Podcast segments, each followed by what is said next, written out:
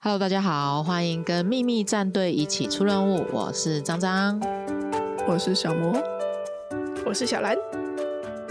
我们三个都喜欢游戏，并在游戏业打滚多年。这个节目就是想跟大家分享游戏业的点点滴滴，以及用女性玩家的角度来聊聊游戏、生活，甚至跟阿仔另一半相处的话题。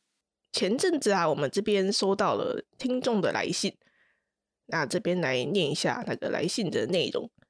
他是说：“呃，主持人你们好，G 月四那一集开始听节目，觉得蛮好听的，很特别，觉得你们不像其他的节目是自己聊天。”反而像是听大姐姐在跟我说话，她这边有挂号说叫你们姐姐会不会没礼貌？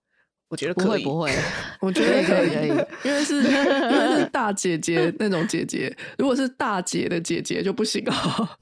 什么是大姐的姐姐？哎哎，你说那大姐没有，就是大姐，你帮我那个做一下什么？那个大姐跟大姐姐，你不觉得差很多吗？如果你被楼下那个。公司柜台说：“哦，这是一个是菜市场等级的。我之前，我之前被那个楼下的保全啊，家里楼下的他大概也是跟我差不多年纪，然后跟我说：‘哎，大姐，你的包裹来了。’我就是大姐个屁，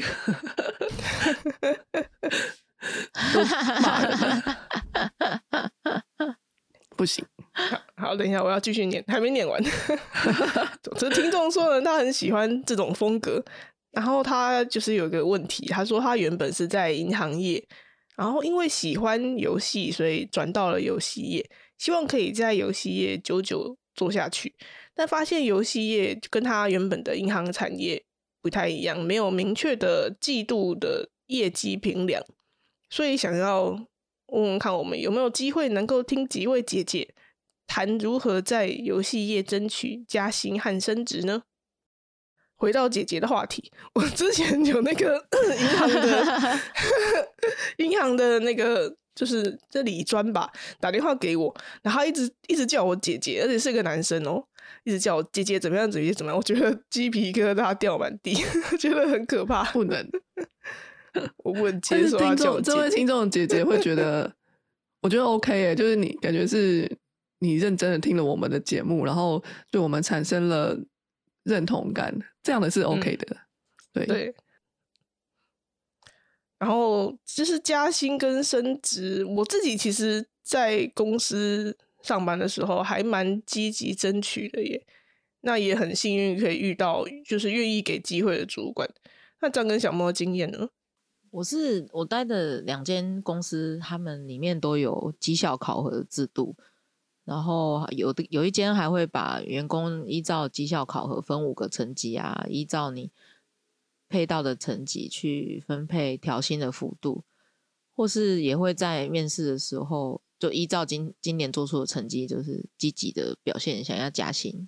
我的话，我有遇过有固定调薪的公司，也有像这位听众说的没有明确的评量的公司都有。那当公司是有固定的年度调薪的时候，其实我不太会去问调薪，我就就照那个公司的规定，时间到了，然后就考核啊，然后接受他的分数。因为一方面是可能刚好分数也不算是不好的，所以没有什么意见。但认呃，如果要说的话，我是属于会比较主动去争取的类型。因为当他没有年固定的条件的时候，就是我觉得，呃，时间到了，我就会敲敲主管的门，说：“哎，我跟你谈一下。”像这样的方式，我自己的话，我之前好像有讲过，说我从自由结案进到公司的体系之后，每个月的平均的月薪是变少的，所以那个时候一进公司就很在意薪水的问题啊，想说不管怎么样，至少都要想办法让月薪跟以前结案的时候差不多吧。虽然说进到游戏业是很喜欢的产业，但还是就是每个人都是要生活的吧，考虑到现实面啊，就。没有一个让人满意的薪水，我觉得久而久之会失去继续做下去的动力。尤其是大家毕业之后做了几年，就会发现你身边的其他行业的朋友啊、同学啊，薪水可能都比你高很多的时候，就会有点不开心。真的，我有被问过，就是难道你工作是为了钱吗？我忘记是不是主管问的，对，不完的 不是为了钱，是为了什么？当然会追求成就感啊，或者是工作上的快乐。可是最终的原因还是为了钱啊。我觉得今就算今天是呃，就是说来工作交朋友的人，其实对他来说，钱搞不好也是一种需要的。他尤其还有很多副业的钱，可是至少公司的薪水又是另一个稳定的收入啊。我其实还蛮不喜欢听到说什么，哎，这个人是来公司交朋友的这种话。我觉得，嗯，他还是来工作啊，除非他真的工作的很不认真，不然该给他的薪水还是要给啊。你不能因为他家有钱就不给他薪水吧？对啊，就是要追求梦想之余，也要先吃饱啊。没错，吃饱才有力气追求梦想。我就有一天发现。如果你的加薪幅度没有比通膨指数还高的话，那不就表示你自己的薪水变少了吗？所以我就会很在意说加薪的幅度有没有比通膨指数还要高。可是你是怎么知道通膨指数啊？对啊，那是多少啊？其实查一下应该知道啊，只是表但没有注意过。我记得我那时候查是大概两趴，可是因为每一年都不太一样。反正我就立志说不行，我的加薪幅度一定要比两趴还要高。哦，因为超过两趴才是你你真的多得到的，如果没有超过两趴，就是表示你的钱是没变。像今年的真奶啊，什么都变贵了，对，什么肯德基都是变贵了，所以钱没有变多，表示你能买到肯德基就变少了。为什么我们也配肯德基了？哎，肯德基最近不是有那个姜饼人的那个有大有那个新口味，然后有送姜饼人的。说到姜饼人，我我居然没有拿到那个虚宝卡，哎，是因为我叫外送吗？外送没有，可是那个口味我吃我吃了觉得还 OK，可是它好油哦，它会下面一层油，可以尝鲜看看。但我觉得之前的青花椒比较好吃，让我吃吗？我没有吃过青花椒，哎，我是为了姜饼人我才去吃的那个雪花，结果没想到没给我。就还 OK 啊，就新口味。可是，嗯，真的之前的金花椒我觉得蛮好吃的，是那种啊，你下架了，好可惜哦。那下架前我再去吃一次的那样子，这么好吃，希望他可以再复刻一下。不知道哎，这种合作的。好了，我们继续加薪的话，肯德基。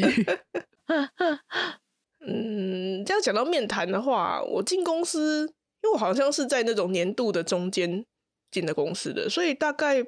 半年不到就经历第一次的面谈，然后而且那个时候我的，因为我之前是自由接案，所以我也没有经过，没有从来没有体验过面谈，所以就完全不想要面谈到底要干嘛。第一次面谈就这样草草结束，就进去跟主管聊聊天，然后就没了。那结束之后，我就开始觉得很难得有可以跟主管面对面，而且只有你们两个人，那你想要跟他说什么，基本上都可以。那就觉得哎，没有好好准备啊，有点可惜。所以结束之后，我就开始规划下一次面谈要怎么准备。所以第二年度的一开始，我就把自己做过的每一个专案都记录下来，就像说花了多少时间翻译多少字，发售之后玩家的反应也都截图起来，然后把这些东西都记录起来，做成一个 Excel 的表格。第二年度的。面谈就用这个表格当参考，跟主管说：“哎，我今年做过什么事情啊？然后，呃，想说那这样我可不可以？我做过这么多事情，那可不可以多给我一点薪水？这样？你准准备的这么仔细，想必是有加薪成功吧？有，后来第二年就有加到超过原本接案时候的平均薪水了。不过后来又过了好几年，我跟其他同级的同事聊，就是。突然聊天聊到薪水的问题，才发现原来我进公司的薪水的时候，就是进公司的时候起薪特别低，低很多。对，公司要大家不要谈论薪水都是有原因的，知道会不开心。该不会是什么二十二 k 之类的？高一点点，比二十二 k 高一点点。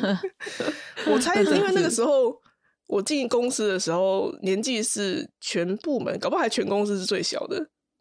因为那个时候好像公司基本上不太用大学刚毕业二十几岁的人，所以所以然后我又没有在公司工作的经验，所以可能才会薪水起薪特别低吧。不过幸好后来加薪的幅度就还蛮大的，就到正常的的水准。那我有点好奇，像说因为翻译比较好计算嘛，像说呃，你可以量化变成说，哎，你一天可以做多少字啊什么的。那其他的工作要怎么样量化自己的产值啊？像张或小模工作要怎么计算？哎，我待的公司算法不太一样，有遇过要算件的，比如说你做了几个网页啊，几张 banner 啊，也有遇过是那种要回答问题的，比但是大致上都不脱离说你今年对团队有什么贡献啊，你有什么成长啊，你要说一些例子，或者是嗯，每年打考绩之前的面谈，我也会。把握机会，把自己觉得真的哎，真的做的好的作品，或者玩家有特别说有一些好的反馈，就截图，或者是你的 banner 就有点击率比较高。那你今年或者是下半年学了什么新的技术，做了怎么样的运用，还有未来的目标之类的。那你面谈的时候，就是最好可以印出来跟主管讨论，可以加强他的印象。那小魔呢？其实我没有像你们这样哎，我觉得你们这部分做的是很好的。嗯，我的话比较偏感性的诉求，因为我会去谈加薪。首先刚刚说，如果他今天是有一个年度加薪的制度的话，其实我不太会去问加薪这件事情。然后所以我会去谈的时候，通常都是超过了一年半甚至两年以上。我觉得说好，不管怎么样，有个。基本的，然后如果三趴的调整是一个正常的时候了吧，我就会直接去跟主管说。而且我说的诉求不会是像你们这种，哎，我做的超级棒，看我做些，所以请给我超过正常幅度的调整，而是说我做的可以吧？还是你觉得我做的不好？那也不好。如果没有不好，那么我是不是该有正常的调整？这种比较不是像你们这么的条列清楚的。我觉得你们这样是比较好的，因为我自己啊，透过像刚刚那样的方式，争取到加薪的幅度大概是百分之三到百分之十吧，就没有那种爆炸性成长，什么三万变五万六万那种程度，哎，这样有点夸张，反正没有那么高的对了，对，太多，这样可能要换工作，对，对，然后我就好奇，像你们这样子的方式，争取过最高的调薪幅度是多少呢？因为我觉得你们这样会比较有效的可以达成目的。如果真的是比较有效的话，听众一定要仔细的听，好好的参考。我印象一次最多加的可能五千块吧。对，我的也是五千。哇，哦你们其实加很多哎。如果是单纯讲升值的话，我好像才四千五哦。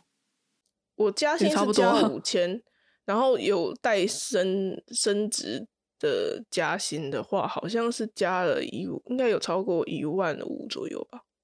明明就有一个更高的数字，然后你讲什么五千？那个那是升，那是升级啊，那是升职的关系啊，这是不一样吧？跟加薪又有点微妙的不同。因为像刚才我就有提到说，加最多的那一次是跟升职。那我来讲一下，就是争取升职的经验好了。就大概第二年面谈的时候，就暗示主管说，我想要挑战看看主管制。其实还现在回想起来有点那个，就是才第二年而已，就在就在讲说想要当主管，很有勇气。对，而且你刚刚说你是，呃，进公司都是年纪最小的，所以整就是一个年轻小妹来那边说我要当主管，真的是蛮有勇气的。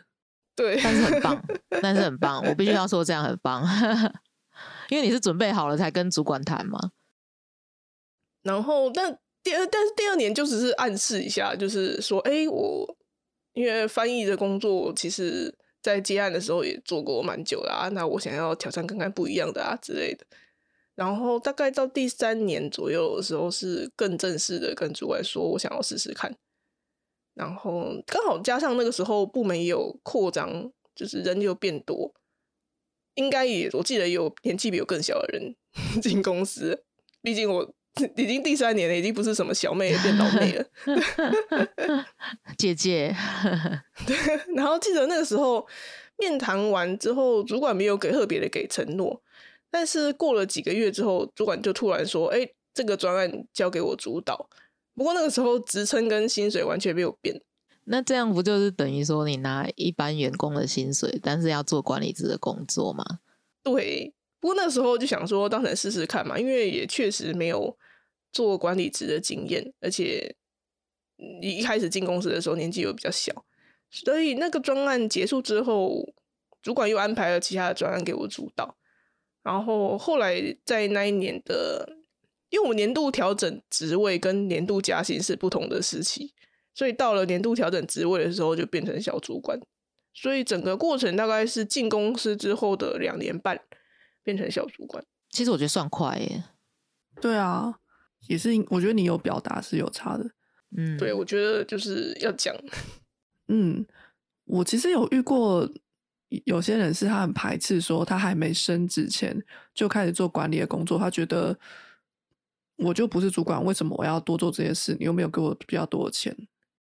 嗯，像小兰这样的案例，他就会觉得你要先给帮我升职，给我钱之后，我才会做这样的事，才该做这些事啊。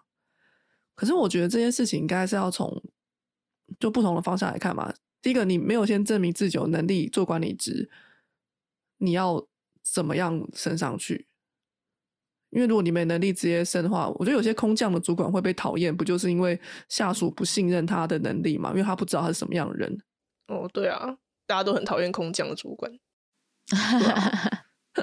所以我觉得先做，嗯、你现在职务以上的工作，不管是管理或者是更多的其他事情，短期的话，我就一段时间内，我觉得是 OK 的，也不能说公司是在坑你啊，是惯老板什么。可是在于说，问题是说这个状况持续多久？如果你长期一两年，甚至你进公司以来一直都是做主管的事情，可是你只领专员的薪水，那这个时候你可能只会收到了公司大屏说：“哦，未来我们发展之后，你就可以直接升上去干嘛？”跟你讲好多年了，你都没有任何作为，我觉得自己要就是改变一下，不管是要跟公司争取啊，还是说你觉得你该换工作了，不要傻傻的就这样做下去。我的话，我第一次做管理职是进公司大概三年多还是四年吧。就面谈的时候，主管问我要不要做做看管理职，可其实那个时候蛮犹豫的，因为我我就没没有什么自信可以做好，还跑去看一些跟管理有关的书。但反正就一番纠结之后，就决定还是接接看好了。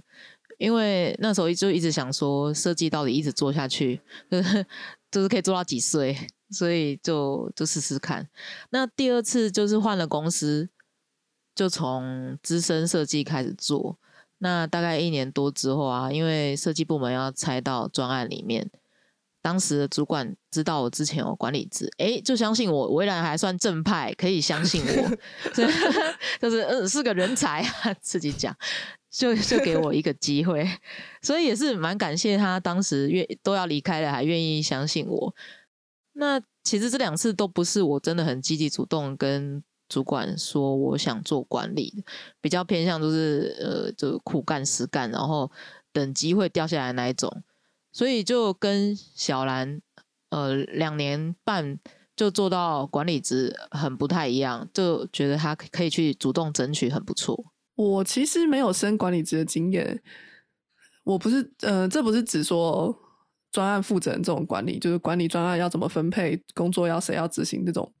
我说的是，呃，要管理下属的工作表现啊，心灵健康那种管理。你们应该是有做到那部分啊。对我嗯后来有跟组员面谈的那一种，嗯，对，明就不跟组员讲话了，还跟组员面谈。面谈没办法，一定要讲话，我也我也不是我愿意的，我觉得他们跟你面谈应该很紧张，说天啊，平常都没有没有机会讲话。讲话啦，主管讲话啦，这样子。还要敲锣打鼓、放鞭炮。因为我的话，呃，虽然说不管是职等啊、职称或者薪水，其实是有随着年资一直在增加。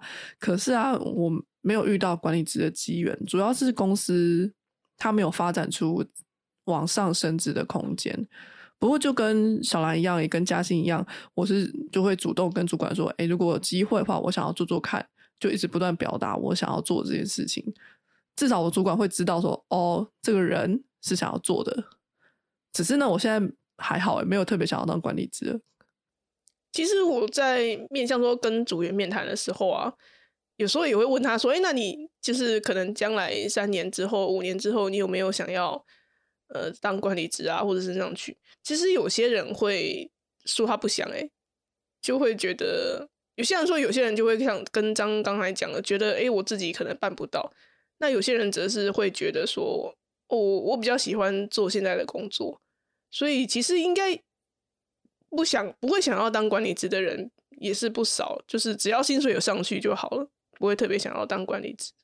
我觉得这样也蛮好的，因为本来一个职场就是需要各种各样的人，就是有些人、就是，但是我觉得，嗯嗯、呃，在我们好二十多岁的时候，其实你要很明确的有薪水上的成长，只会看到往上升职这件事情。我觉得那是公司的嗯文化吗，或者是公司的表现？它只让你知道，如果你真的薪水要增加，最好的还是要升职这件事情。这也不算公司的错吧？所以我觉得那个时候会想要往上升，有一部分可能是跟薪水有关。然后现在我刚刚说我不想要当了，一方面是因为因为薪水有起来，那管理职要不要做，我觉得都还好。只要一方面现在工作是觉得是有趣的，所以就还好了。而且我觉得一方面就是我以前的工作啊，就他是当就是你的，像说你当专员的时候，如果你加班是可以申请加班费的，但是升到某一个阶段之后，加班没有了就不能 对，就没有，就变成是责任制，所以也会有人 些人不想要再升上去。这也是蛮现实的问题。对，真的欸，所以你们公司会这样吗？就是到了某一个阶段以上，就变成责任制。诶，我之前有一个公司是不管什么什么时候都是责任制，所以没有差。就笑笑不说话。对，但我觉得如果我回到了好二十几岁，或是将近三十岁那个时候，如果有机会有一个管理职的的选择的话，我还是会努力去争取它。只是现在可能过了那个时候。嗯，我觉得像刚刚讲到面谈嘛，我觉得面谈是蛮重要的一个环节。像说我后来自己当小主管，就会体验到，平常你在年度当中真的事情太多了，可能根本不记得组员在这个年度到底做过什么事。更糟糕的是，有可能主管只会记得出过什么包，不记得你有什么贡献。所以像说，所以我才会想说，要每一个专案我都留下记录。然后一方面也是就是希望可以帮助主管回忆。没错，所以才会说打打绩效的那个月要乖一点，因为主管事情这么多啊，哪还记得你之前被玩家称赞啊，还是做的什么天花乱坠？希望主管因为你做的太好，留下记忆是有点一厢情愿啦。因为其实自己有责任去提醒主管说自己真的这段时间是做的很好，而不是埋怨说他怎么都不记得。所以你年轻的时候，如果怕面谈紧张会说错话，你可以先练习个十几次。因为我之前就有 有这样做过，十几次，呃 录对，如此多，然后了对，因为会紧张啊，你知道高敏感的就是会紧张嘛，然后就录录音听自己讲话，然后再调整再练习。所以我以前年轻的时候，在面谈之前都是蛮积极准备的，现在就随便，就是你知道吗？哇，一直都随便，都没有练习过。就因为我觉得年度面谈还对我来说不是一个很紧张的事情，就是还蛮有趣的啊，就是跟主管聊天。因为其实我算是跟组长、主管相处算还不错的，平常就跟他们讲话。如果小兰是我主管，我可能就难以掌控小兰的，因为都不讲话的。平 常都不讲话。对，所以我就觉得面谈年度面谈就是一个平常聊天的再深入的版本。然后呃，后来我有到一个公司，他一开始也是有面谈，但因为后来组织变小了，主管就觉得说啊，怎么样都是一样人，平常做什么我都看得到，他有点懒得考核了。他就问说：“哎、如果我把考核机制删掉了，你们觉得怎么样？”我说：“哦，好啊，没差啊，反正你平常我们都会讲话，我觉得还好啊。”所以，我从那之后开始，一直到现在，已经很多年没有考核了。就想到要干嘛的时候，我就跟主管说：“哎、我要找你谈谈。”他应该想，我后来有主管跟我说：“你每次跟我说要谈谈，我都好紧张，你要干嘛？” 结果紧张的反而是主管呢、我觉得啦，我自己觉得我的向上管理算还 OK 的，所以通常跟他们讲话之后，他们都会算是认真的对待我的意见。